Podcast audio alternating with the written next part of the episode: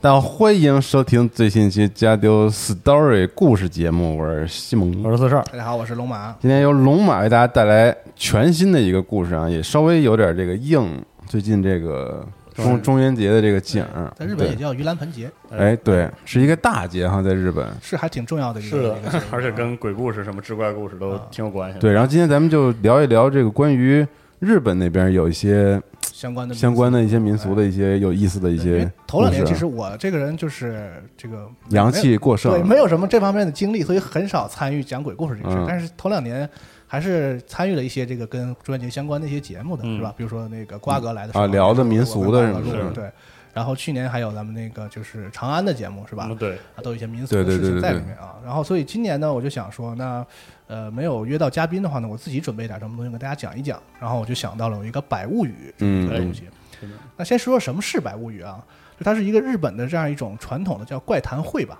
嗯在这个形式大概就是点一百支蜡烛。然后说完一个这个像所谓的恐怖故事，嗯，然后或者是怪谈故事，就吹熄一根蜡烛，嗯，然后一直到讲完第一百个，吹完第一百个，然后就它是一个活动嘛，对对对就大家凑在一块儿凑在一块儿讲鬼故事的一轮轮着个讲哦，嗯哇，这个，然后讲完可以第一百个说你吹把完门拉开，吹对吹完这第一百个蜡烛的话呢，就是说就会发生点什么，就会有真的哦鬼什么的来、哦啊，就这么一个说法。嗯那这个起源呢，其实现在不太可考。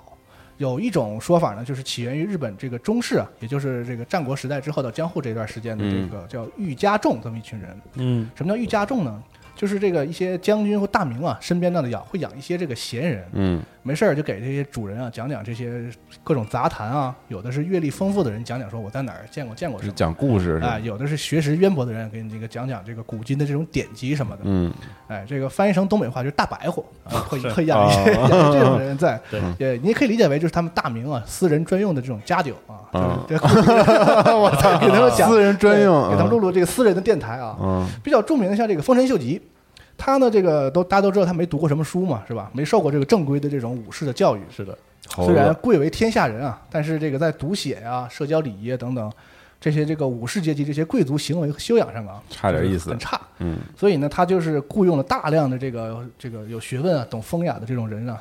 充当他的这个御家众，没事儿给他讲讲这些啊给他着补一当下时呢也叫这个御铎众，这个咄咄逼人的铎呀、哦哦哦就是这个讲说话的人啊，有气势，对，其中比较著名的呢，就是茶圣千利休，就就是这个丰臣秀吉的一个御驾众，天天就给讲说茶道是怎么回事，他就是嗯哦学他自己看书费劲嘛，啊，就这些听着觉得还挺有意思的啊，对，都然是后这是专题节目这几个人 ，Pro 节目那几个，对对对，生活那那几个人，嗯，所以呢，就是他们这些谈话内容啊，也被这个广为流传嘛，有嗯的还被记录下来，就是成为了这个现代的叫落语，啊啊，落雨哦，落雨从这儿来对像的，日本的这个单口相声啊啊，就是这种东西啊，就是从从那儿开始起源的这个落语哦啊。然后呢，本来是只有将军大名就有资格有嘛，而且雇这些人也很也很很费很钱贵的是嗯很贵，这些人还啥还啥也不干，对吧？就就瞎白活。所以呢，这个开始就只有将军和大名啊雇得起。后来到了这个江户时代啊，很多就是有权或者有钱的人呢，自己也都开始开始雇这些人了。嗯所以这个讲的内容呢，也就是陪着打发聊天嘛。你像丰臣秀吉可能还这个这个还听点那个高雅一点，对听点这些东西我以后有用嘛。但是一般的这些人啊，讲这些东西呢，可能就越来越通俗化了。嗯这其中就包括不少这种民间的这种这个奇闻异事啊，嗯，等等啊，所以就推测啊，所以这个《白物语》啊，也是当时可能哪家这个大人啊，是吧，聚了一堆人聊聊天儿不啊，哪个小聪明就想出去招着说，哎，咱们今天专讲鬼故事，啊哦，完了哎吹吹灯什么的，哦弄点气氛啊，可能是从这儿，然后开始慢慢就在这个江户时代就传开来了。是，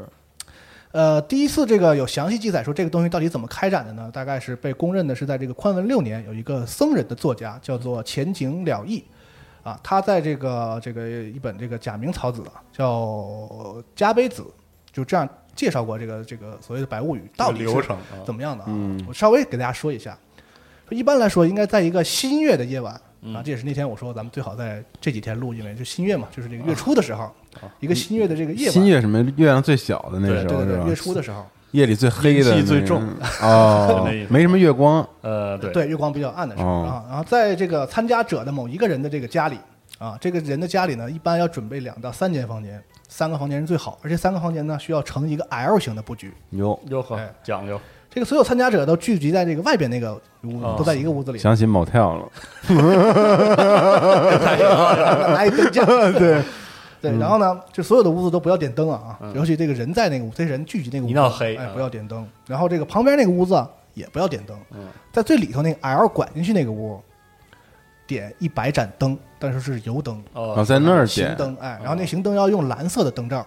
哇，太吓人了，哎我操，然后在这个蓝灯这一百盏灯旁边啊，要放一个小书桌，哦书桌上要放一面镜子。嚯，这个参加者也都要穿青衣，就是蓝色的衣服，都坐在那儿，然后不准带刀，也不准带其他这种危险物品。嗯，然后这个参加者就是依依次的轮流，每人讲一个这个这个所谓的怪谈故事。然后那些故事呢，就是有的就是明确就是说一个鬼的什么什么事儿，还有关于什么阎王什么，这些都可以。哦哦有的呢可能就是口口相传的一些传说，没头没尾的这种也都行，反正就讲。嗯，讲完之后呢，这个人讲就刚刚讲过这个人要站起来，进到最里边那个屋，吹灭一盏灯，那时候叫拔灯芯儿。哦啊，后来就是吹灭哦啊。然后呢，你要去那个镜子里照自己一下，我操，我的妈，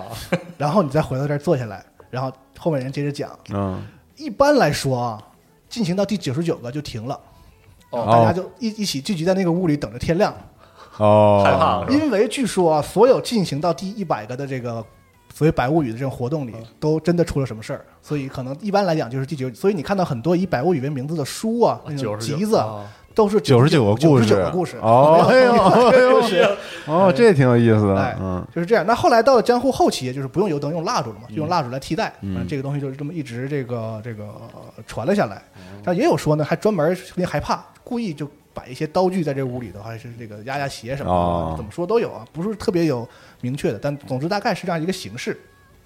那这个百物语这个事儿啊，后来也有很多人就是写成集子嘛，出版嗯嘛。其中比较著名的呢，像这个什么《诸国百物语》啊，然后什么《玉家百物语》啊，什么《太平百物语》啊，好多好多，特别是在江户时期风靡一时。嗯这个“百物语”这三个字儿啊就成为了这种怪谈故事的代名词。哦你，书一叫百物语，大家知道你写的是什么写啊？志怪故事，对，都是怪谈，而且这个在现代啊也有很多，就是都是什么什么百物语的这种，在现代这日本这个这个流行文学这个这个领域也是非常多。比较著名的像这个大文豪啊，叫森欧外，有一篇著名的同名短篇小说就叫《百物物语》。语，对，还有这个日本殿堂级的一个女的漫画家叫这个山浦日向子，她的哦所谓的封笔之作也叫《白物语》。一会儿我们会有几则取自她的这个小小漫画里很很短的几篇。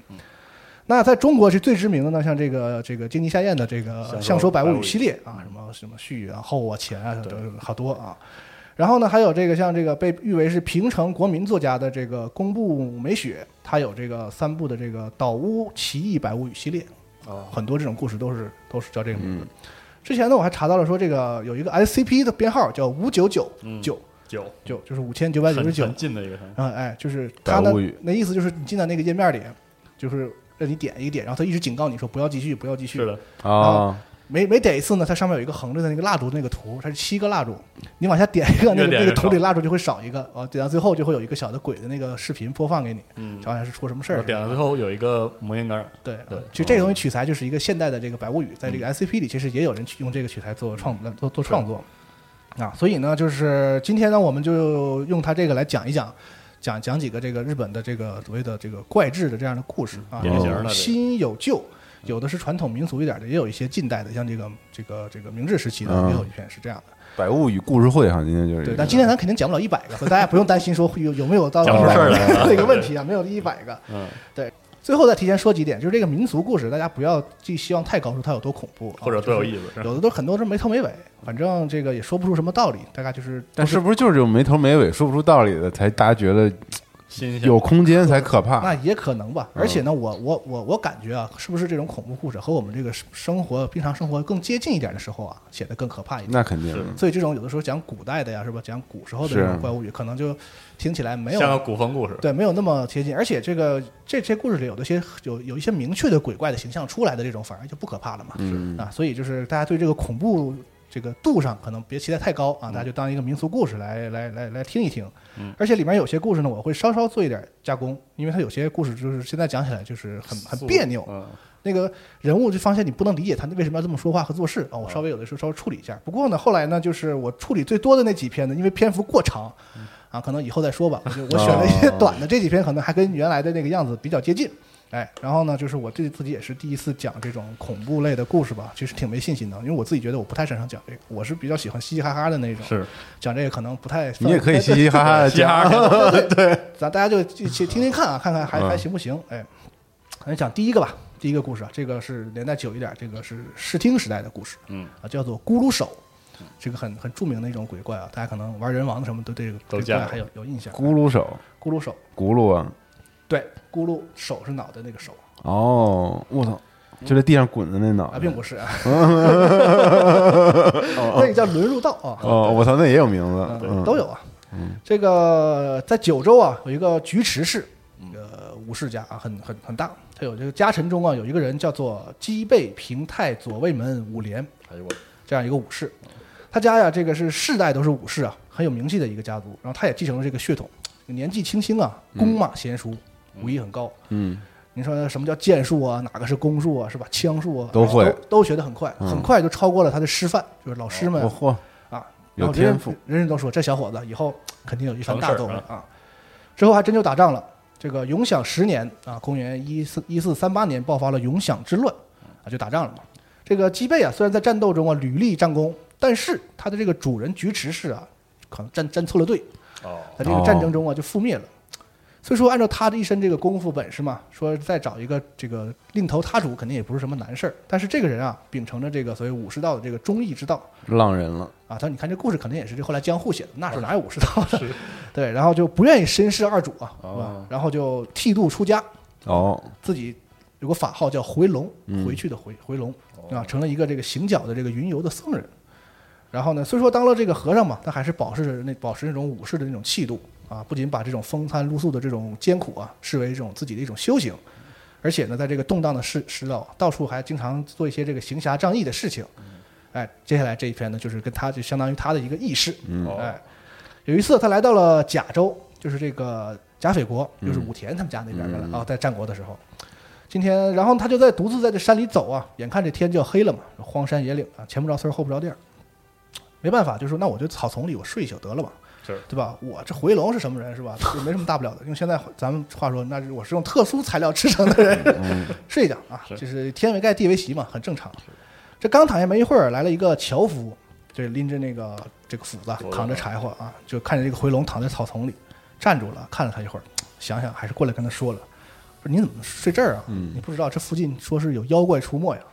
很危险。这个回龙就哈哈大笑啊，无妨无妨啊，贫僧乃世人所说的这个云水客呀，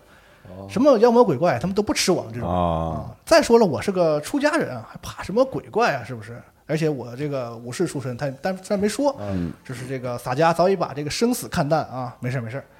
这个樵夫说说，哎，我佩服佩服啊，你你你有你有胆儿。但是啊，这一代真是久闻说久早很早就听说说这个老有怪事儿出来，这您啊也也别就是这个以身试险，是不是？对，在下的寒舍就在不远处啊，虽说无御师款待，尚有片瓦遮雨。哎，如若不弃啊，请高僧临驾我处啊，权且歇息一晚啊，为师尊意若何？这回龙一听，呀呵，这山野之地的这个一个樵夫啊，这如此懂得礼数，这这个文绉绉的话一套一套的啊，有点奇怪 有点感动。哦，他有点感动，因为他也是武士出身嘛，他就很很看重啊，觉得哎，这樵夫有礼貌，就是说话好听，而且这个盛情难却啊。他一想说，我一个行脚僧，身上蹦子儿没有是吧？人图我哎图我没没必要图我嘛是吧？是的反正这个这个正常人一般还担心像我这样的人是歹人呢，是吧？这个 一个这个和尚，那行吧，我上你家去吧啊，就去了，他就跟着樵夫在这个山林中啊拐弯抹角，拐弯抹角，哎，穿过一片这个树林，来到一个空地，借着这个月光啊，看到一个小屋，屋里有些已经有些灯光了，然后这屋子边上啊还有菜地，啊，菜地后边还有一片竹林，嗯，这个竹林再往高一点啊，有一个小瀑布，哗哗的流出水来啊，波光粼粼，哎这小地方还挺不错。这个樵夫啊带着回龙就进了屋了。有一个这个屋后面啊，像有一个竹筒，日本那种竹筒的那个水、引的那个从后边引的那个瀑布的那个泉水，俩人洗洗脚，脏嘛。洗完脚之后呢，一进屋，屋里就已经有四个人了，有男有女，就围着那个炉子在烤火呢。见到回龙呢，哎，都很有礼貌，回身行行礼。嗯，回龙一想，嘿，这偏僻山民竟然这素质挺高啊肯定有人教导他们呢。然后就，而且那些人呢，见了樵夫叫这个丹娜，就是这个日本那个跟看动画片看就是老板、哦老大哦啊，那个意思就是很很很礼貌。哎，回龙，那既然你是头儿是吧？回龙就问这樵夫说：“我看您也谈吐不凡，您的这个家人也都颇知礼数，是不是？恐怕您也不是樵夫，这个曾经是出身高贵的人嘛。”这个樵夫一听啊，就说：“哎，实不相瞒，在下确实曾经也是武士出身，而且这个家族还有些名望，是一位这个大明的家臣啊，而且承蒙不弃，委以重任，一切皆因我当年之不孝，沉迷酒色，啊致使家道中落。嗯，而且我这人啊，骄横跋扈，几次三番啊，惹出是非，最后落得个不得不远走他乡的下场。哎，实在惭愧啊！如今我这隐姓埋名，痛改前非啊，想要多行善事啊，这个赎我往日之罪。嗯，故此啊，我在这儿帮助那些在山中迷路的人啊，这些都是我收留的人。回龙听了之后，哎呀，善哉善哉啊！这个人在少年时啊，都难免做出一些荒唐事嘛。这个佛法曰：弃恶道，从善业啊，重植菩提树，成就大慈悲嘛。哎，哎呀，浪子回头金不换。那我看你本人啊，也是个有慧根的人啊。这个以后诚心悔改啊，肯定能够这个摆脱这个这个罪孽是吧？说不定还能重振家业啊，挺好挺好。这个贫僧啊，今晚啊给你这个诵经一晚，祝你早日这个得偿所愿。嗯，也不睡了，这樵夫就哎，赶紧谢谢谢谢，就带他到了厢房，给他安顿一下。这个回龙坐下呀，就就哇哇哇给念佛经，嗯，也念到深夜。这个夜一深啊，就外面那个瀑布的声音就变得更清晰了嘛，安静了嘛。听着水声啊，听着听着，哎，有点渴了。想去屋外那个，才想起那个洗脚那个竹筒嘛，想去这个喝点水，怕惊动别人，蹑手蹑脚的开那个拉门儿，然后哎出去，结果呀，到了这个正屋，借着这个灯笼和月光的光线啊，正屋内看见五五具无头尸哎呦，躺在当下，并排躺着。回龙一想，我他妈，这难道是有强盗入室行凶？再一想，不对呀、我在厢房一直念经没睡啊，这怎么没有动静啊？而且这个再一看，屋里也没有五任何个是啊吗？五个，那不就是加上樵夫那个哎那五个人吗？这屋里也没有任何这个打斗啊什么这些痕迹，而且这五个人啊，这个齐刷刷并排躺着，嗯，而且这屋里甚至一点血迹都没有。哦，连血都没有哎这，很奇怪。这个如龙回龙就上去看这些人的这个脖子上甚至都没有伤口，哦没有伤口，哎，就是那种长皮有哎皮长上了是 吗？哇操，这挺，哇，回龙这一看啊就明白了，嗯，这几个呀、就是这个《搜神记》中曾经记载的一种鬼怪，名叫咕噜手。这个白天啊看着跟正常人一样，他还挺冷静，还想哎想起来哇是，见多识广胆大啊是嗯到了夜晚呢，这个头颅就和身体分离，飞将出去啊，这个吸食人血，哦，是吗？哎脑袋出去了，哎，哦这，个《南方医务志》里也有记载，说这个遇到咕噜手的身体啊，只需将那身体移至他处，这个头颅回来之后找不到身体，定会撞击地板三次而亡。哦，这个回龙心说：“哎，吾当依此法行之。”嗯，妖怪嘛，是，他就把樵夫的身体啊，就那窗户给顺出去了，对吧？啪， 果然不恐怖，然后那个很很逗啊。然后自己就藏在这个菜地后面那个竹林子里，看着哎，正好听到就这时候有人就听到有人说话的声音了。只见呢空中啊五颗人头在空中盘旋，呜呜飞回来了。聊着就回来了，哎，快到近前抽那着烟，当时书里写的说，这五颗人头还一边吃虫，一边吃着虫，抓着小虫啊，呼呼吃着虫，然后就回来了啊。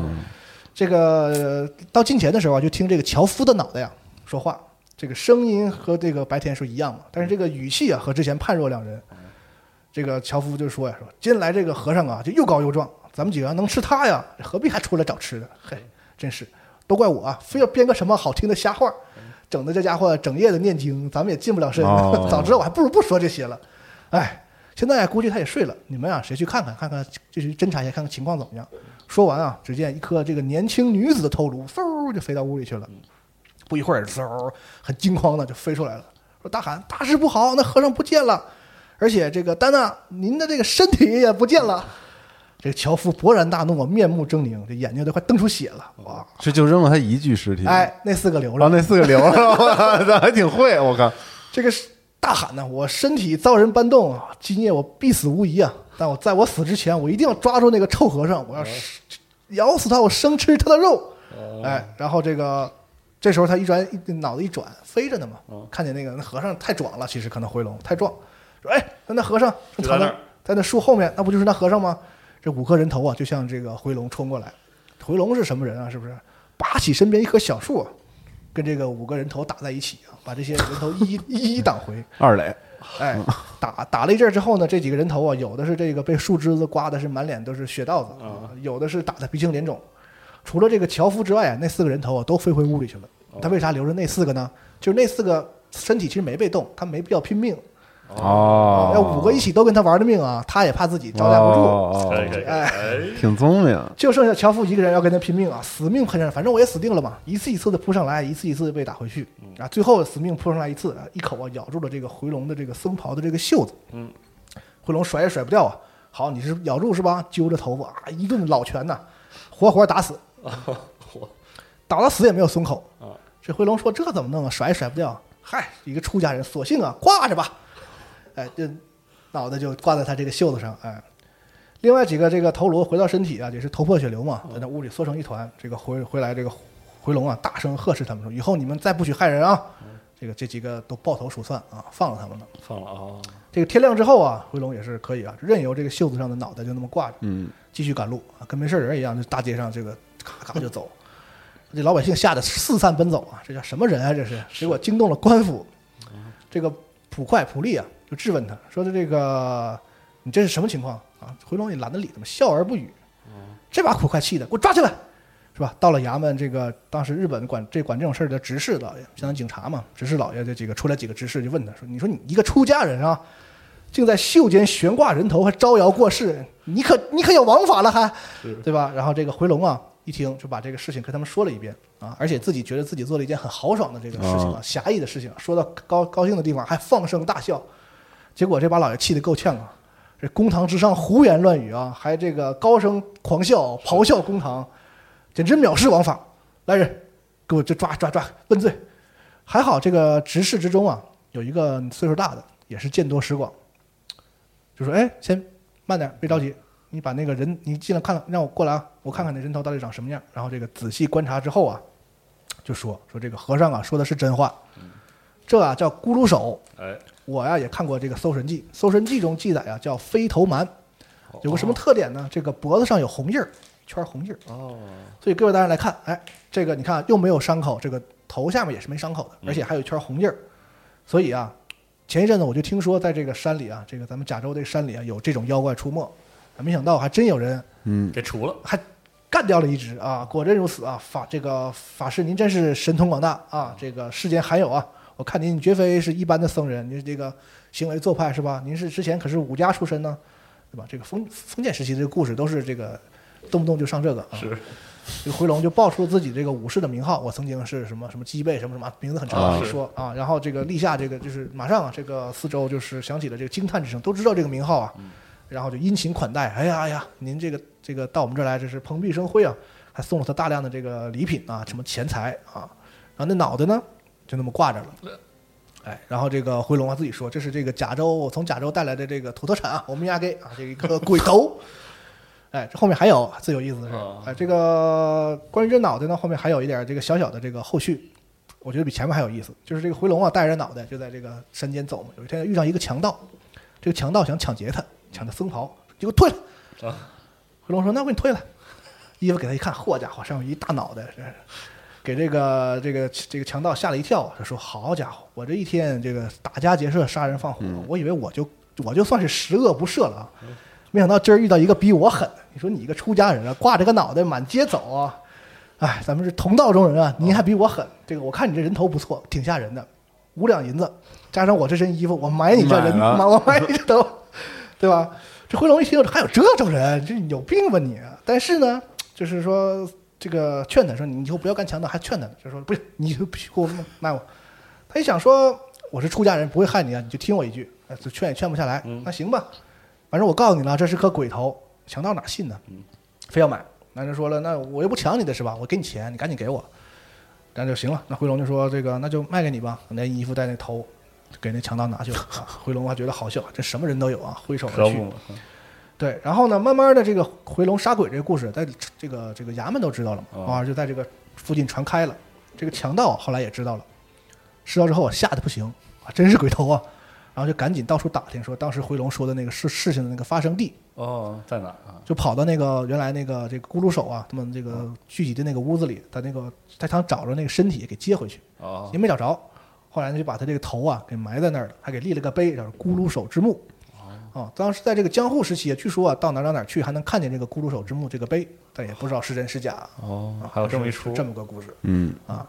是一个有意思的 趣趣趣事奇闻趣这事是一个啊，这个勇士啊，这个斗斗鬼神的一个一是的个嗯这这样一个类型的故事啊。其实呢，我还想说一下这个故事的出处还啊挺有意思，它是一个出自一本书叫《怪谈》，嗯这个作者呢叫小泉八云。哎，这个小泉八云呢，本名叫帕特里克·拉夫卡迪奥·赫恩，哦，是个希腊和爱尔兰的混血。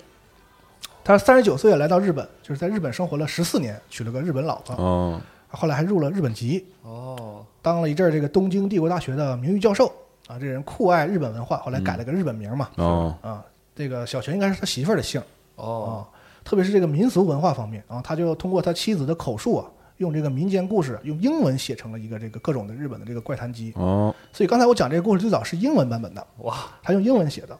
那后来呢又被日本别的这个作家学者啊又翻译成日文，然后才有了现在的这个这个刚才我讲的这个这个故事啊。哦，虽然他写的这些东西呢，都取自这个日本的更老的这个书籍，不过呢，他这个这些故事啊对这个后世影响很深。你像这个雪女啊，哦，无耳方一啊，就是现在我们在流行文化里看到的那个版本，其实大多出自小泉八云的这个他写的、哦他写出来这个版本啊，这个英文写出来这个版本。出口转内销，对啊，嗯虽然他这个这个著作这个形式很特别，但是他以这种独特的方式啊，基本上被认为是现代日本怪谈文学的一个鼻祖，哦因为他写的早。哦，原来啊如，此，后来就是他这个火了，可能还有才有日本人开始也写这类的东西啊，还挺有意思挺有的。意思就现代啊，江户时期不算，啊就是那到现代的时候。然后这个咕噜手也很有意思，其实这是一个中国的妖怪。哦，刚才不是提到《搜神记》吗？嗯哎，确实《搜神记》里就有，咱们这个近代的《搜神记》里就有记载了。当时啊，书里写叫骆头氏，这样有一族一族人都是这个这个这个样子啊。然后这个妖怪的原型啊，也叫这个飞头蛮。但刚才他们提到那个，还真真都是《搜神记》里有的这个东西。当时书里写着，相传啊，三国时期有吴国大将朱桓，家里啊有一个婢女，就是这个无头氏。哦，晚上这个这个婢女啊，晚上睡睡觉脑袋就飞出去了嘛，然后这个就脑袋出去之后，那个被子就开了，啊跟她一起睡的另一个这个婢女啊，就以为她把被子踢开了，就给她好心给她盖盖上盖上了，结果那个脑袋回来，那个被子把身体盖住了，脑袋回不去了，啊，就转啊转啊转啊转，然后后来就力竭，啪掉了到掉在地上，眼看要死的时候，朱桓来了。朱啊桓这什么情况？怎么脑袋在这儿还这这转啊？然后那个也说不出话了，那脑袋，然后就眼睛就看指那指个那个背啊啊，然后那个朱桓聪明啊，把那被掀开来，砰儿回去了。哦，哎，这才救了他一命。就是说，当时只是说有这么一族人啊，就有这个特点，哦，并没有说是什么妖怪不妖怪的这回事儿啊。但是这挺有个意思的对朱桓呢，就觉得说有这种东西在我家好像也不是什么好事儿啊。后后慢慢慢慢的就是就当做妖怪来来传送，而且最早说这个这种飞头蛮啊都是女人，嗯，后来开始有男男的性啊啊。所以呢，有当时古代有一种说法，就是你看这个娶老娶老婆的时候，看这个脖子上是不是有一个红圈儿。啊哦嗨，就是这个有红圈儿啊，就飞头门就可能是这个哎无头无头氏啊， 就不太好啊，这种有这么一种说法。关于这个咕噜手嘛，这个名字来历，其实在日本的说法到现在也也也没定下来嗯也没定下来。有的说呢什么呢，就是滑轮儿，咕噜指滑轮儿嘛，滑轮儿上绑一绳儿，就那个人的脑袋飞出去，就是像那个滑轮儿的那个感觉。因为什么呢？因为有的说呢，那个飞出去的不是脑袋，是灵魂。嗯，然后那个灵魂和身体呢，还带着一条线儿连然后着，就就转啊，哎，然后被后来又被传出一个版本呢，就是这个脖子变长，就一到晚上啊，这些人一边睡觉，那个脖子就变长，然后脑子在那儿动。那这漩肉漩瘆得慌漩涡里是不是也借鉴了一点 儿伊藤润二的那个？对，所以就是有人说像滑轮嘛，就一个圆圆的轮儿，下面挂着一绳儿哦，就这么说。还有一种说法呢，说还是真这有个，可能，嗯，还有说是那个做那个陶器啊，哦那个滑轮车啊那个轮儿转转转转，哦就说那个脑袋就转起来像是那个玩意儿啊，反正就是各种说法都不知道吧。还有说是雨伞的伞骨，就是撑开那一个东西啊，反正就是有各种说法。总之就是有这么一种妖怪叫咕噜手，哎，从中国传过去的，现在在日本啊，大家很多游戏里能看到这种妖怪啊，是的形象也不太一样。然后接下来呢，再说一个这个小泉八云的啊，他写的这个相对是早一点的啊，这个叫《毁约》，亚布拉雷塔雅库索库啊，他这是他记在他的一本叫做《日本杂录》里的一个故事。这个故事相对就啊就短一点了啊，没有没有那么复杂。说这个有一个武士家里啊，这个夫妻俩啊感情很好，嗯，这个妻子病重即将去世，然后死之前啊，这就这个老婆就跟这个丈夫说说呀、妾身只有一事放心不下呀，就是不知我死后哪个女人会取代我。嗯，丈夫说，哎呀，你别瞎想了，你死之后我绝不再娶。啊好，他说：“那你发誓，你用武士的名义发誓。那我发誓，我发誓，我发誓啊！我绝绝不再娶嗯啊！心里不是这么想的。结果是个男人成大猪蹄子故事是吗？哎，对，啊，啊说那好啊，那你就把我葬在咱们家这个花园里吧。就咱们俩一起不是种了种了一片这个梅树嘛，嗯我葬在这个梅树林子下边儿。哎呀，这很久以来啊，我就有这个心愿，我死了之后啊，这个木偶也得在你时跟前儿啊，时时可以听见你的声音。哎，也挺可怕的。这丈夫说：“好好好好，那就按你说的办哈，你就别老说死的事儿了，你这病还没到这个是是不行的时候呢啊，得有希望。”那老婆说：“不不不不不，我死定了啊！确实不行了不行了，马上我今天就得死。你不会食言吧？啊，你可一定要把我葬在花园里啊！我肯定给你葬，我肯定给你修一个漂亮的这个乡冢啊，就在梅林树下边。哎，对，就在梅林树下边啊！说好了，说好了。那行，那妾身还有一个要求，那你能再给我一个小摇铃吗？哦，摇铃，对，就是这个和尚化缘的时候啊，啊摇摇的的那个，哎，给我一起放在我那棺材里。丈夫就很奇怪，啊说那这也不是啥大事儿，行，答应你了。就答应了，嗯，哎，说感谢这个夫君呐、真是对我百依百顺，我这个别无他愿啊，含笑九泉。说完，嗝儿咽气儿，死了。死的时候还淡淡的微笑，很高兴，很满足啊。哦然后这个丈夫就就是就就埋呗，依死办事哎就啊按他说呗，就是在这个嗯梅树林下，哎，棺材里放一摇铃，埋好了。哎，真是花了很多钱，确实感情不错，嗯修了个很漂亮的一个墓碑，上面就刻上“慈海院梅花庵光照大子”，嗯就是大姐、啊，就是那个女、女女的那个啊，就写上啊。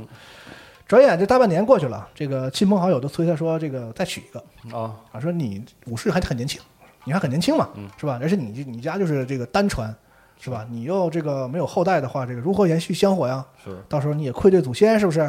而且在这个封建社会呢，是吧？这个武士贵族，这个娶妻纳妾本来就是你应该做的这个本分哦啊。这个武士开始也不愿意啊，这个、哦、那个我的老婆尸骨未寒啊，如何如何，跟刘备似的啊。但是终归嘛，这个封建社会，这个有一个完整的家庭啊，是一个这个就是贵族的这个德行的重要指标，是吧？嗯是你的，这个夫人早亡啊，在咱们中国叫这个中道而废人伦，对不对？嗯哎，当时这个《三国演义》里边有一句嘛，说人若无妻，如房无无粮啊，反正就是劝他啊是续弦。后来这个说着说着说，终于老被人说嘛，那确实是那个道理，行吧，那娶一个吧，终于说服了，嗯哎，又娶了一个老婆，这个老婆还只有十七岁的小姑娘。嗯呵这个新婚之后啊，头七天很好啊，甜甜蜜蜜啊，啥事儿没有。到了第七天晚上啊，这个丈夫要去城中啊，连续当几夜的这个宿值，嗯宿值呢就是夜班儿，这个就得把这个新娘子留在家里嘛，自己一个人儿。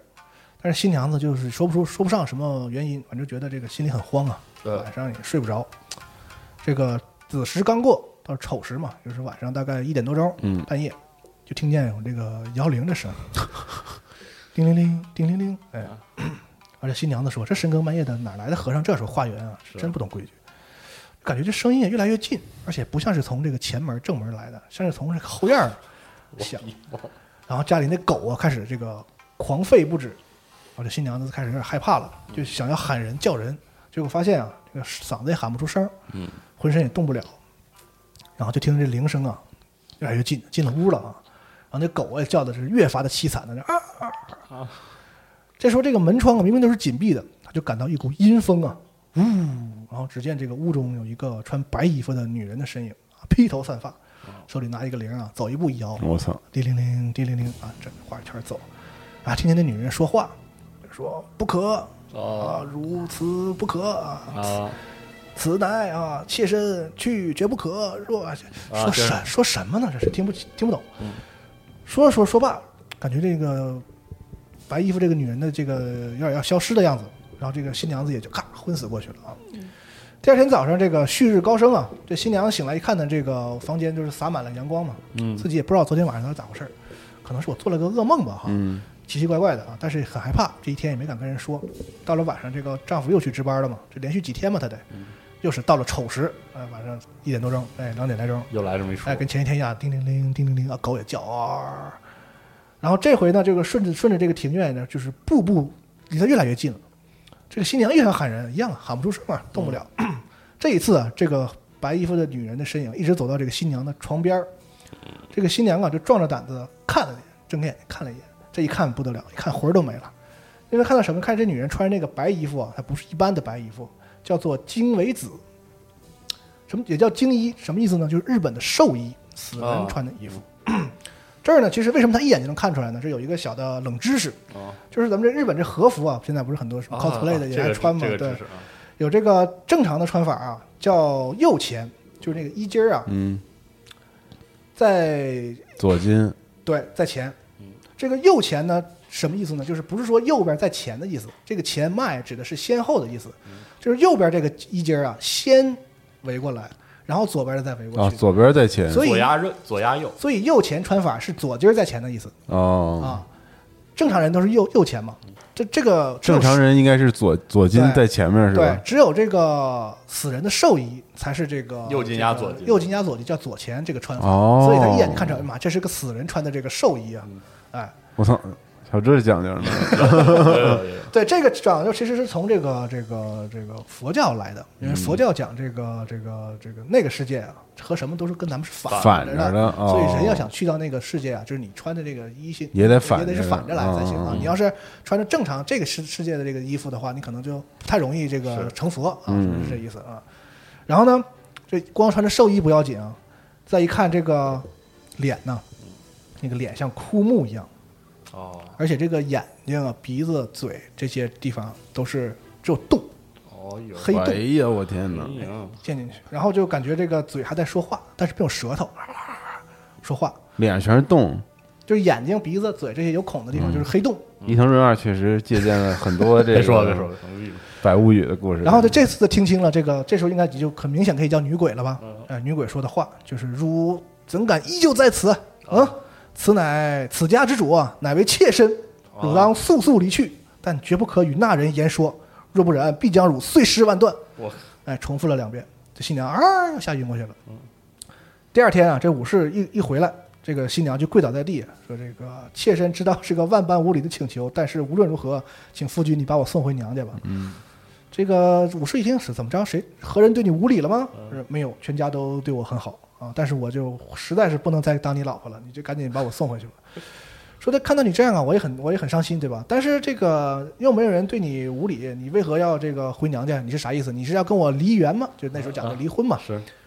这个老婆说，嗯，是。说您要是不肯啊，那我就死定了。嗯，这个武士沉默半天啊，是说不出啥话来。想一想明白，说为啥呀？说头头几天都挺好的，是过的，是的。这就说说没有任何正当理由啊，你想让我这个休妻，这对武士来说是非常这个不当的行为，是的对吧？不仅这个你娘家也不肯罢休，嗯，这个世间的人也议论纷纷啊，戳我脊梁骨啊，是吧？你无缘无故的，就是新媳妇儿就给休了嘛，是吧？所以啊到底是什么事儿，你必须得跟我说清楚。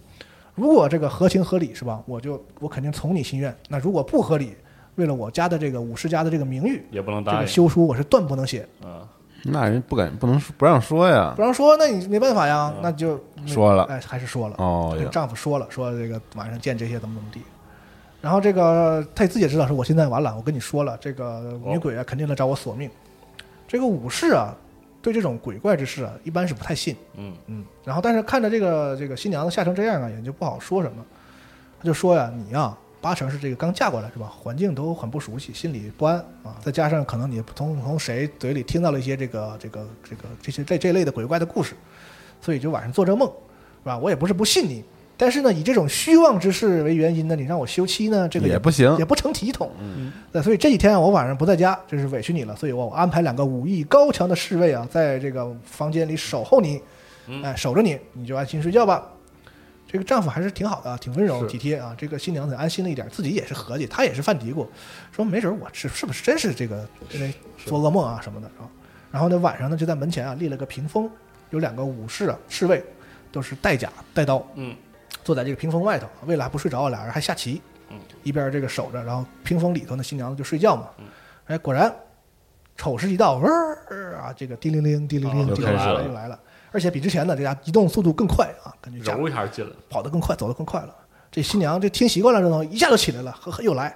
赶紧跑到那个侍卫身边就叫他俩说啊，哦鬼来了。然后那两个侍卫像中了定身法术一样，就毫无反应，坐那就棋盘前面就哎，拿着棋子儿就定在那儿了。哦，时间静止了，对啊，据后来这俩人说，当时他们是有意识的，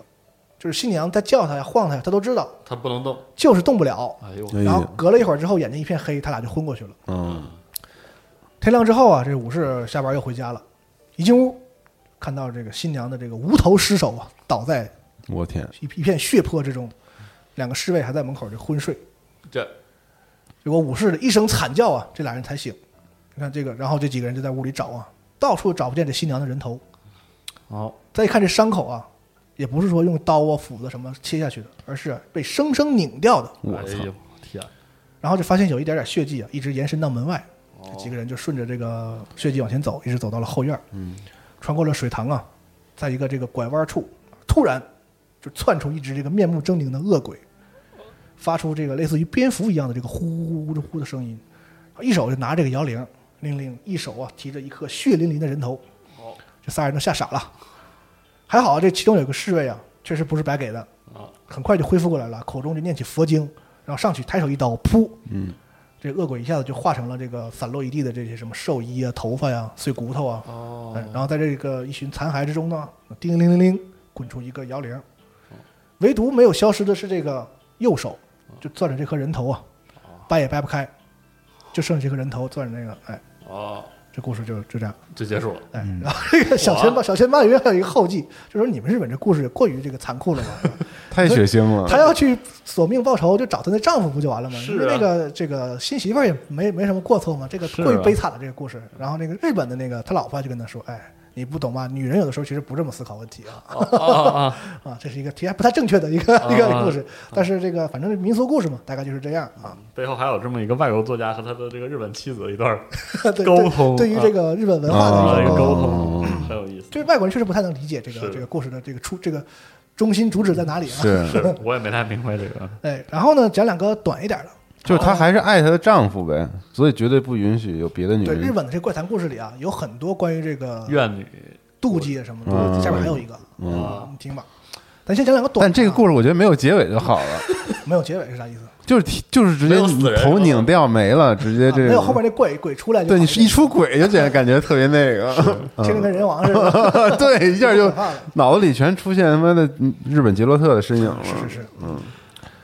这个刚才提到这个山浦日向子，他的这个《百物语》是个漫画，嗯，几页就是一个小故事啊。这里面呢，我挑了两挑了几个，还挺有意思的啊，三个吧。 这边第八篇叫做《异形的家人》，也是我一大概听这名儿感觉就特有意思。 没什么意思。说有一个公务员儿， 这个时代比较近一点啊，我故意把它是说的跟咱们生活贴近一点嘛。好，公务员啊叫吉田，他有一天啊在这个单位上班儿，这也是这个盛夏的一天嘛。之前这瓜哥也讲过，越到这个盛夏的时候啊，就是反而反而就是极阴极阳嘛，是吧？嗯容易出事儿。他上班的时候就感觉这个头晕恶心，难受。哎呀，我是中暑了吧？这么热的天儿是吧？嗯然后中午呢就请了个假，就下提前就回家了。这路上走的时候就越来越难受，越来越难受，很累啊，浑身还冒虚汗。好不容易走到家了嘛，赶紧进屋就大喊哦，回来了！日本那个啊啊，大大姨妈，嗯对老婆赶紧出来迎接，哎，凯莉。这个吉田抬头一看啊，差点没嗯尖叫出来，因为这个老婆的行为、动作啊、说话语气啊等等啊，都跟平常一样。嗯，唯独啊，这老婆的头变成了一颗牛头，哦吼，他一瞬间以为自己可能是发烧烧迷糊了嘛，他就赶紧换了个角度啊，各种角度重新看一看，哎呀，真真儿是个牛头啊，这这还这这吓的，这这个尖叫已经在嗓子眼儿了嘛，然后再一转头，发现他家这个管家是个青蛙头、蛤蟆头，啊但是也跟平常一样说话什么的，该咋咋地。还有个女佣啊是个马头，啊一家都变成了动物的啊这是一小可爱的漫画吗？画风倒不太可爱啊，怎么听起来是一种特别可爱的那种 蜡笔小新似的故事？看见画可能还稍，但也没有很恐怖了，嗯民俗故事，民俗故事。然后呢，他就这个时候几乎他就要跑了，但是终究呢，还是觉得说，他心里没有那么一瞬间就没有那么可怕了。他觉得说，这咋回所事有的这个说话呀、行为啊，都是我家人。虽然这个脑袋变成动物之后很可怖，但是好像似乎不知道为何也没有那么可吓人，是吧？他就觉得，哎呀，我先睡一觉吧，这什么情况？什么情况？很很奇怪啊。然后他就加上身体本来难受嘛，得病嘛，他赶紧回到李家的卧室啊，钻到被子里就睡觉。这个妻子也看出丈丈夫这个脸色不太好，而且好像不太舒服啊，冒着汗什么的，就几次过来看他。这个吉田啊，眼睛都不敢睁，就不想看，就赶紧就出出去，赶紧把他赶走了啊。完了就迷迷糊糊就睡了嘛，睡了也不知道多久，大概是一个很长的午觉啊。醒了之后呢，他感觉自己头也不晕了，哎，好多也不难受了啊，颇为神清气爽啊。然后又想起了家人都变成了动物的事儿，哎呀，再睡一觉定了吧。定神儿，就壮着胆子把门拉开了，出去一看呢，哎，都正常了，嗯都正常了家里人都正常了，正做晚饭呢，哦但睡了一下午就没事儿了。然后第二天啊，又上班儿，他就跟他这同事就说这个事儿，然后这个说我昨天回家呀，不知道撞了什么邪，看我家人都变成了各种这个嗯都动物动物啊。然后那个同事就说：“哎，我昨天出去办事儿啊，回来啊，正好在正门碰见你嘛，单位正门说你昨天走的时候啊，我看你背上背着一孩子。”当时我还纳闷呢，我说你你没没听说你生生孩子了，而且有孩子也没有带上带到这个单位来上班的呀。是，哎，然后就结束了。哎，没了啊，好，可以可以可以，哎这故 事，就是不是为啥呀？哎，那谁知道为啥自己就为啥想背个孩子就牛和马了不到啊？就是吧就是就这么个不知道故事为啥嘛。没头没尾一个故事啊。啊？啊这个还挺好像挺有意思啊。然后呢，再来一个，这个也是这个九十九篇里的第十三篇啊，叫《尼姑的忏悔》。一个大雨天啊，在这个山路的边上有一个供旅人休息的这个茶馆儿，然后一些人在里边避雨啊，就都聚在一块儿。下着大雨嘛，也没事儿可做，这些人啊，就是素不相识，这些人就互相聊了起来，在这聊聊天儿。嗯，其中啊有一个尼姑就讲起了自己的这个身世，嗯，他就说啊，我小的时候啊，很小就被送到一个大户人家呀、去给人家当侍女。后来呢，这个家里的女主人啊得病病重，眼看就要不行了，然后她就把我叫到身边儿，然后也把她丈夫也叫来，就说啊说，哎呀，这个女孩子不错，我死之后啊，你就把她娶了吧，嗯是吧？以后这样也有人照顾你啊，我也放心了。这个我当时就觉得说，这个尼姑啊，这个啊这一家人啊对我不错，我这个出身贫寒，人家也不嫌弃我，我肯定也就同意了。嗯这个老爷呢也就同意了。第二天傍晚快天黑的时候，这夫人说说，哎，我今天感觉好了一点了，你背着我去拜拜观音吧。嗯，这一路上，哎，果然这夫人似乎确实是心情很好啊，而且这个精神神儿也好了一点儿，有说有笑的。然后到了回来的时候呢，可能就是这个去的时候，这个折腾的有点累了，就是背着他嘛就睡着了。结果一到家呀，这老爷出来迎接的时候啊，这脸都青了，因为这个夫人啊早都断气了，呃，死了。然后呢，有一个怪事儿就是我背着他呀，他的那两只手不是从肩膀上下来，这抱着我嘛。这个夫人的两个胳膊呀，怎么也拉不开。这一家人啊，我就拉了弄了好几天啊，好总算是把这个夫人从我身上就拉下来了，才下葬。但是你们看啊，我身上就永远留下了一个印记。哦他就把这个上衣解开一看，有两个手印儿从他的脖子身是，就像有人和他后边他还背着抱着人他似们的，还啊抱着是两个黑的手印儿在这儿啊，就这样。但是这个故事呢，其实在别的书里我看到了一个更古老一点儿、嗯口味更重一点的这个版本啊，但是大致情节差不多，大概是这样的，这个年代也更久远，而且更具体。这个故事叫《因果谈》，嗯，说是文正十年的时候，就是这个江户时期嘛，一个大明的夫人啊，病重了三年多，眼看就要不行了，也是啊，夫妻俩一向感情很好，然后这大明呢也是很伤心，然后就一直陪着，然后还让这个全家人啊都念诵经文啊啊。啊这个夫人也很感动，就说：“说我这几年啊，虽然这个受病痛的折磨，但是这个夫君你啊，一直跟我朝夕相伴，我也非常知足了。现在我这个大限将至呢，本不该再继续管这些这个凡尘俗事，是吧？但是我有最后一个心愿啊，请夫君一定成全。还是那个，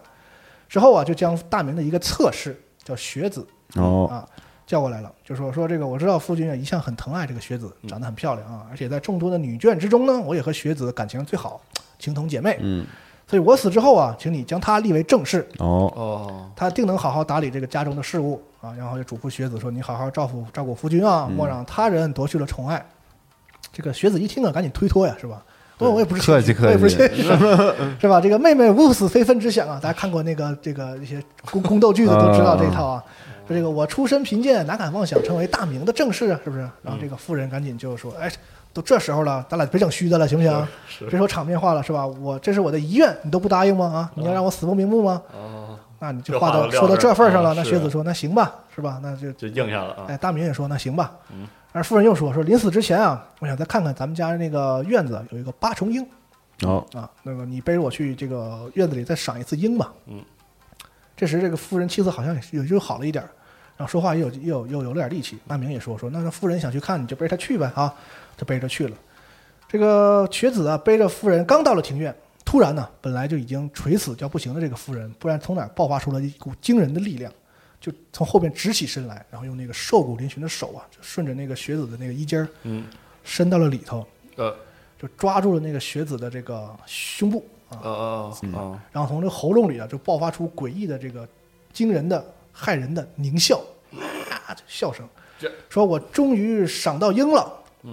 这里其实是个典故，就是日本啊，古代的时候呢，把这个女人的这个身体之美啊，比作樱花，嗯哦，把还女人这个女性这个美德内在的这种美啊，比作梅花。嗯，所以他的意思就是说，说我说要赏樱啊，我赏的不是那个樱，是你这个樱啊，就啊，这你啊，怎么还有怎么还有这样的？啊，我这呃信号全为啥嗯呀？不知道不知道，不知道啊，就是我今天也得偿所愿啊，实在高兴，哈哈哈又一阵狂笑，然后嗝儿断气儿，就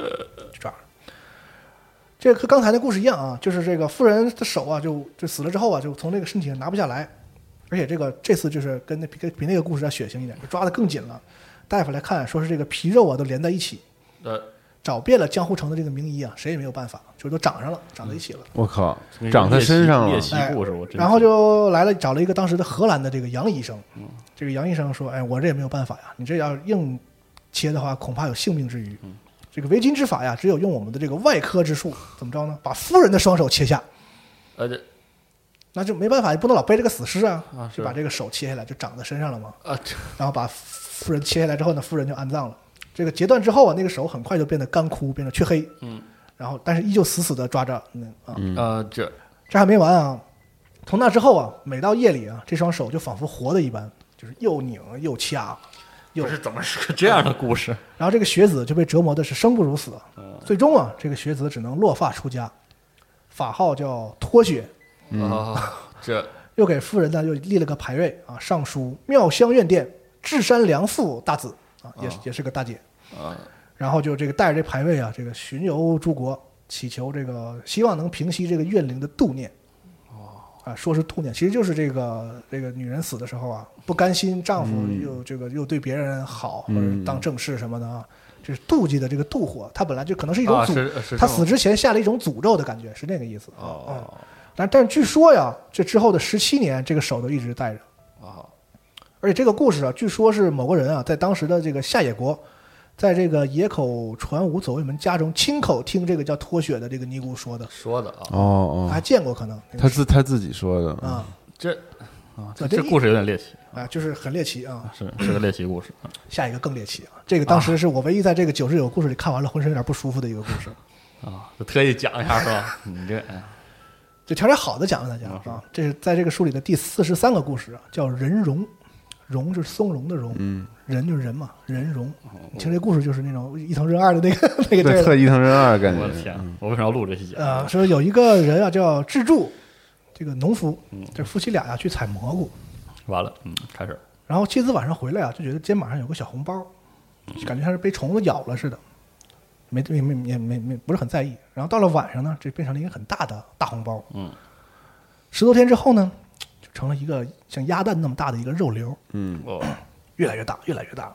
而且似乎偶尔还会蠕动。 就有一天晚上深 夜呀、正睡觉呢，然后那个蜘蛛啊，就听见旁边有人叫他，嗯，蜘蛛，蜘蛛，然后他就一看呢，老婆还在睡睡觉呢，哎，这谁叫我呀？包教他呢。结果发现呢，妻子肩膀上那个肉瘤啊，长出了小嘴儿。你别说，这还真的有点那个《伊藤润二》他们那我些们少录恐这些小玩意怖，儿就特别日本的那种哎，就叫他了。志怪故哎事。蜘蛛，再后来啊，那个肉瘤还长出小眼睛，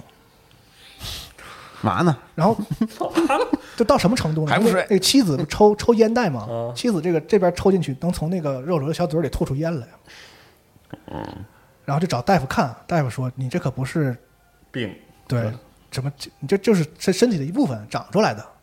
对吧？然后这个这整个都连成一块儿的，这治不了。而且这个邻居问蜘蛛说：“那你这怎么办啊？”蜘蛛说：“我问我老婆了，她说也不疼也不痒，没什么没感觉没什么感觉。对，而且这没别的办法呀。”那邻居说：“那你你就这样啦，你这那那那那是那蜘蛛说：“那我有什么办法呀？是吧？是那毕竟是我老婆呀，我能怎么着啊？”然后又过了一阵儿，那个老婆说：“说我不想跟你过了，嗯我想回娘家。呃，就走了，没有没有缘由，要回娘家。然后当天，妻子自己就走了，再无音信。嗯，带着小人儿，后来啊，就是派人去娘家打听，没回娘家呀，没回去。不知所踪这么一个哎状态，，然后过了一段时间啊，有一个村子里上山砍柴的人，他说看见了一种奇怪的东西，就远看的树林里啊，隐隐绰绰有个像人影的东西，远看以为是这个观音像立着的他，但是说这个深山老林里谁在这儿立观音像啊？然后就走近了一看啊，是个一人多高的这个人形的蘑菇。看了一会儿呢，就好像又听见还有声音在喊“蜘蛛，蜘蛛哎呀，我的妈呀，”，人容就结束了，嗯就这什个么，哎，就是特日本那感觉你知道吗哎呦对就是麻麻了真的，就日本好多都是这种，是麻了吧唧的那种，就就跟你的这个身体之类的是是是是。产这生种，你没有说多恐怖，就是但尤其是可能你看过伊藤润二的对，我书之们后，录对就一平二二那节目开始说嘛，人的那种异化异变，对对，就人的一特别边是特别恐特怖别的，特别让人难。受的那种。是的是的对嗯然后呢，再讲一个跟这个蘑菇有关系的吧。嗯啊，这是一个很现代的一个作家写的，就是田中康弘，他是一个摄影家，也是个纪实文学家。他常年在日本各地取材啊，特别是拍摄和写了很多跟这个日本的这个猎户啊、猎人有关的这样的作品。嗯，他这个二零一五年呢出版了一本书叫《山怪》，他就将他多年跟这些猎户打交道的这些过程中啊，听到的这些关于跟山有关的这些啊，诡异的故事啊，都集成了一个小册子。啊，其中有这么一个故事叫皮赤耳，比啊皮赤耳呢就是一种蘑菇啊又是麻啊了，学名叫这个长刺白齿耳菌，嗯啊，是腐蚀性很强的一种真菌嗯，啊，是长在一些树的这个腐烂的这个边缘地方，很多树是被这种这种蘑菇腐蚀的，嗯，啊，说这个这个蘑菇还比较小的时候啊是可以吃的，嗯啊，但据说是味道一般啊，我查了这个这个百科上说的啊，这个故事是这样的啊，很短，这是一个现代的故事，就是当代的故事啊，嗯这个横滨有一对夫妇啊，这个离开老家多年， 然后有一有一阵子听这个老家里人说啊，说这个今年啊，咱们老家山里这个皮翅耳啊格外的多，嗯，说这个，然后他俩就想说，那咱们回家呀就采点蘑菇上山玩玩，也就当度个假了嘛，哎回来就采这个皮翅耳，回家休息一天啊，很高兴、跟家里人团聚啊，吃吃喝喝。第二天俩人早上开着车就进山了，这车到山里啊就没有路了嘛，然后就下了车，又走了这个半个小时啊，就来到了这个山坡上。就发现了这个大量的这种蘑菇啊皮翅耳。嗯，夫妻俩就摘呀、哎呀，这儿有一堆呀，摘呀摘呀嗯，那儿有对一堆呀摘呀摘呀，在山里就顺着这个皮翅耳摘，越走越远，越走越远，走了很很到里头，在里头呢还吃了点携带的这个午餐便当，吃完了又接着摘，这个所有的包都塞满了，摘了很多，然后这个准备下山回去了嘛，在这个山脚下呀又发现了一片皮翅耳，而且比刚才看到的哪一片都多，哎呀，它太多了。这丈夫丈夫就从这个包里又蹬出几个塑料袋儿，再再再装点儿，装吧，嗯，咱这车啊就在山下，马上就到了嘛是，咱也不在乎沉了嘛，就哪怕这个拖着也拖、拖回去了啊，那就多踩点儿这夫妻俩又咔咔咔又装，装装装这反正塑料袋儿也装满了，这实在拿不了了，拿不了了，咱俩就走吧，这还剩下好多呢。嗯他说那就可惜呀、只能留给之后再来采蘑菇的人了哈。嗯咱俩就装差不多了，就走了。俩人就大包小裹的往车的方向走，走着走着，这突然啊，这丈夫一屁股坐地上，全身都不能动啊。呃哎，不行，我不行了。丈夫开始以为他开玩，那个妻子以为丈夫开开玩笑呢，说刚才你不说你拖着爬着也都能是回去吗？嗯怎么这突然动不了了别闹！丈夫说不不不行不行，别闹，我不是闹啊，这这真不行，动不了。然后妻子一看呢，这个丈夫没有过这样的状态啊，嗯就知道好像好像不是开玩笑，赶紧啊，因为深山老林里没有人啊，对啊他赶紧他自己回到车里，开着车回到村儿里，叫人，嗯，来了几个男人，还有消防队的人，啊，几个男人又开了一辆车，俩车回来了。到了这儿发现呢，丈夫没了。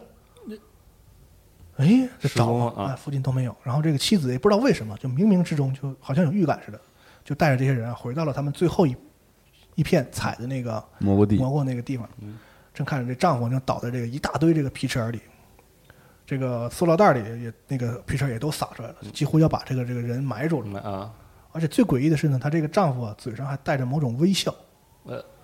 嗯，就然后呢，这个尸体抬走的时候呢，从她那个身体衣服里啊，啊嘴里又掉出来很多这个皮筋儿，啊，哎，人都死了，这对，死了，人死了啊，这嗯，然后这个事儿呢，这是据说是真事儿，然后也在当地成为了一个很著名的这个怪怪谈啊谈故事，，哦，没头没有，这个很艰难，八几年的事儿好像。嗯哦哟，再讲一个啊，行，我想想啊，行，讲一个，这个可能就不那么吓人了，也是那种民俗类的故事，是出自这个《全怪谈》啊，另外一个故事，说呀，这个也是有一个山上有一家人，家人呢是个丈夫死得早，啊就剩下一个这个寡妇养这个三个孩子很辛苦，这三个孩子呢，大的女儿十五了，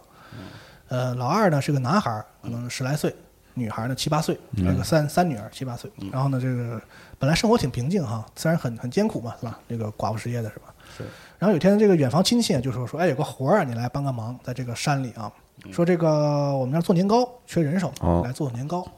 然后他早上就得去嘛，啊，他跟这几个孩子说说，哎，妈妈早上就我得去干干那个活儿啊，回来给你们带年糕吃，在家乖乖的。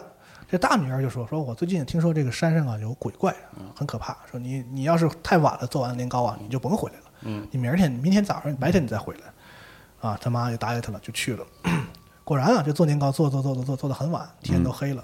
但是呢，他就很担心那几个孩子嘛，你想，他就就一个人执意养着回啊几个孩子，而且还他是想回，那几个孩子就是在家里头，他带着年糕想给孩子回去吃嘛，嗯装了一箱年糕，然后就说晚点我也回去吧，这路我也都认识是吧？但是到了晚上跟白天可不一样，那个山路啊，很容难走嗯易很容易迷路，就各种分叉啊什么的。他就走着走啊，就果然走到了一个死路，发现哎呀不对，我得赶紧回去。回去之后呢，感觉前面有阴风啊，有很可怕。一看墓地、坟地，哎呀，又又赶紧掉头走，这一来二去啊，在这林子里就迷路了，在山林里。这怎么办啊？走着走着，然后就看前边有一个老太太，哎呦呵，老太太在那儿走，然后老太太很很很和蔼，笑容笑眯眯的啊，就问说：“哎呀，这个这是谁家的媳妇儿啊？你怎么这个点儿在这个山里头嗯是呢晃啊？”他就说说：“哎呀，我这个着急下去啊，给我孩子回家呀，是吧？我这山里迷路了。然后老太太说：“哎呀，这山里是容易迷路，说这个我在这可不嘛儿生活这么久了，要不我给你带路吧。”啊带着走，走着走，然后呢，就这老太太就回头看他那篮子，啊就是用那种特殊的这种很利锐锐利的目光就看他那篮子，篮子装年糕嘛。是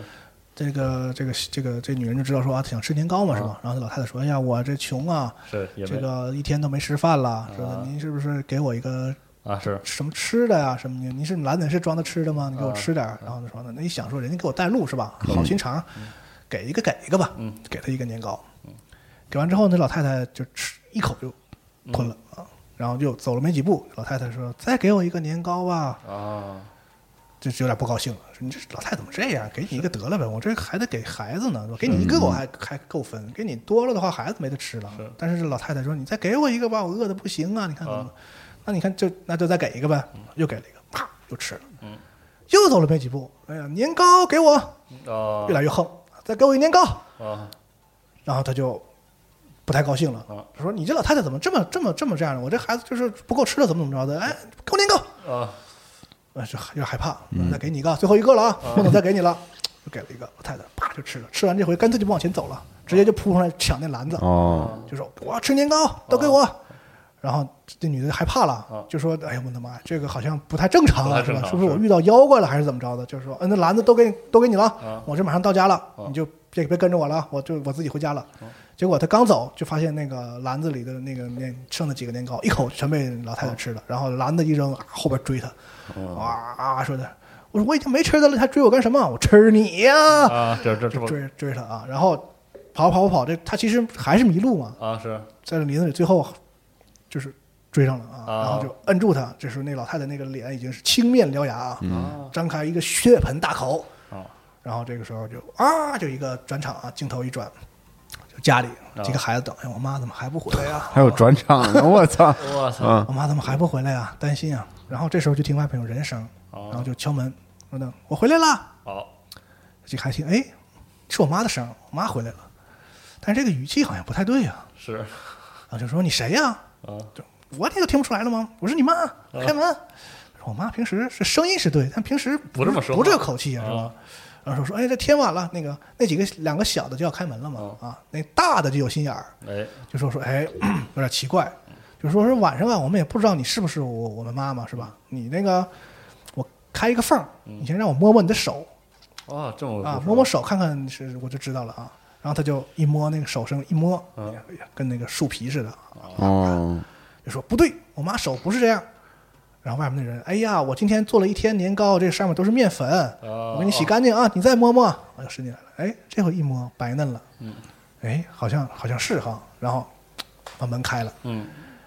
开了门之后呢，哎，果然是他妈，长得是那样啊，那样。然后呢，就进来就说，哎呀，好累啊什么的，坐在那儿了啊。但觉得他妈很奇怪，就那眼睛一直盯着他那俩弟弟妹妹，就是哦，看上下打量啊，就不像看自己家孩子，倒像看一盘菜是吧？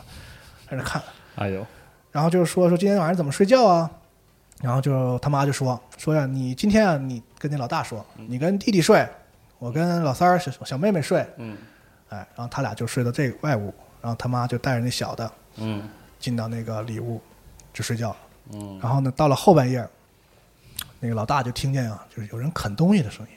哦，这跟我小时候听过的一个故事是一样的，居然是咔哧咔哧，好像啃什么嗯的，就感觉从那里屋传来，说好像他妈在吃啥。啊，然后他就很奇怪，说我家也没吃的了，说啃什么呢？然后他就推开一个门缝儿，推开门缝儿就问他妈说：“那个妈，你吃什么呢？”他妈说：“啊，我这晚上饿了，我找根大萝卜啃一啃，吃一吃。哦，但是他一看呢，就看着那一个赤赤赤面獠牙、青面獠牙的这个鬼啊，蹲啊蹲在那个炕上，然后就在那啃一个小女孩的小小胳膊，就是他一看妹妹的胳膊吗？是真是的，吓得。但是这个老大很厉害，没有尖叫，没有什么的啊。那行，妈，我睡觉了。妈，咔，门关上了，哦，赶紧找他弟弟。完了，坏了，大家赶紧跑。但是我一会儿就说我出去上上厕所，我出去就跑。你呢也找个借口出来跟我会合。嗯，哎，他就想妈，我去上个厕所，嘣儿出去了。然后这个弟弟也说妈，我要上个厕所。完了，那个里边那鬼啊，就说说你姐不刚去吗？你怎么就你怎么上厕所、啊？他说说哎，我憋不住了什么的。然后那鬼这吃着香的嘛，可能也没顾上呢，就说你赶紧去吧，把你姐也叫回来啊。嗯，这俩孩子就跑啊，哦，这老太太这个小女孩吃差不多了，想说怎么还不回来？这俩，一想不对，坏了，坏了啊，跑了吧？赶紧他也出去追，哎这俩小小孩在前面跑，小孩跑得慢嘛，这鬼就在后边追，追着追追到一个山山山崖，这前面是这个悬崖了，嗯，跑不了了，那小孩抱着哭啊，怎么办啊？嗯，哎，看见旁边有个大树，特别大，咱俩爬树吧，嗯，反正就是垂死一一搏嘛，是吧？爬树，这个鬼这时候也到了，看见俩小孩正在爬树啊，就说：“嘿，你往哪儿爬呀？是吧？爬树，鬼也爬。”爬着爬着，这俩小孩发现那个树上头啊有一个绳垂下来，哦，这小孩哎哎有神仙救咱们啊，就抓着绳往上爬。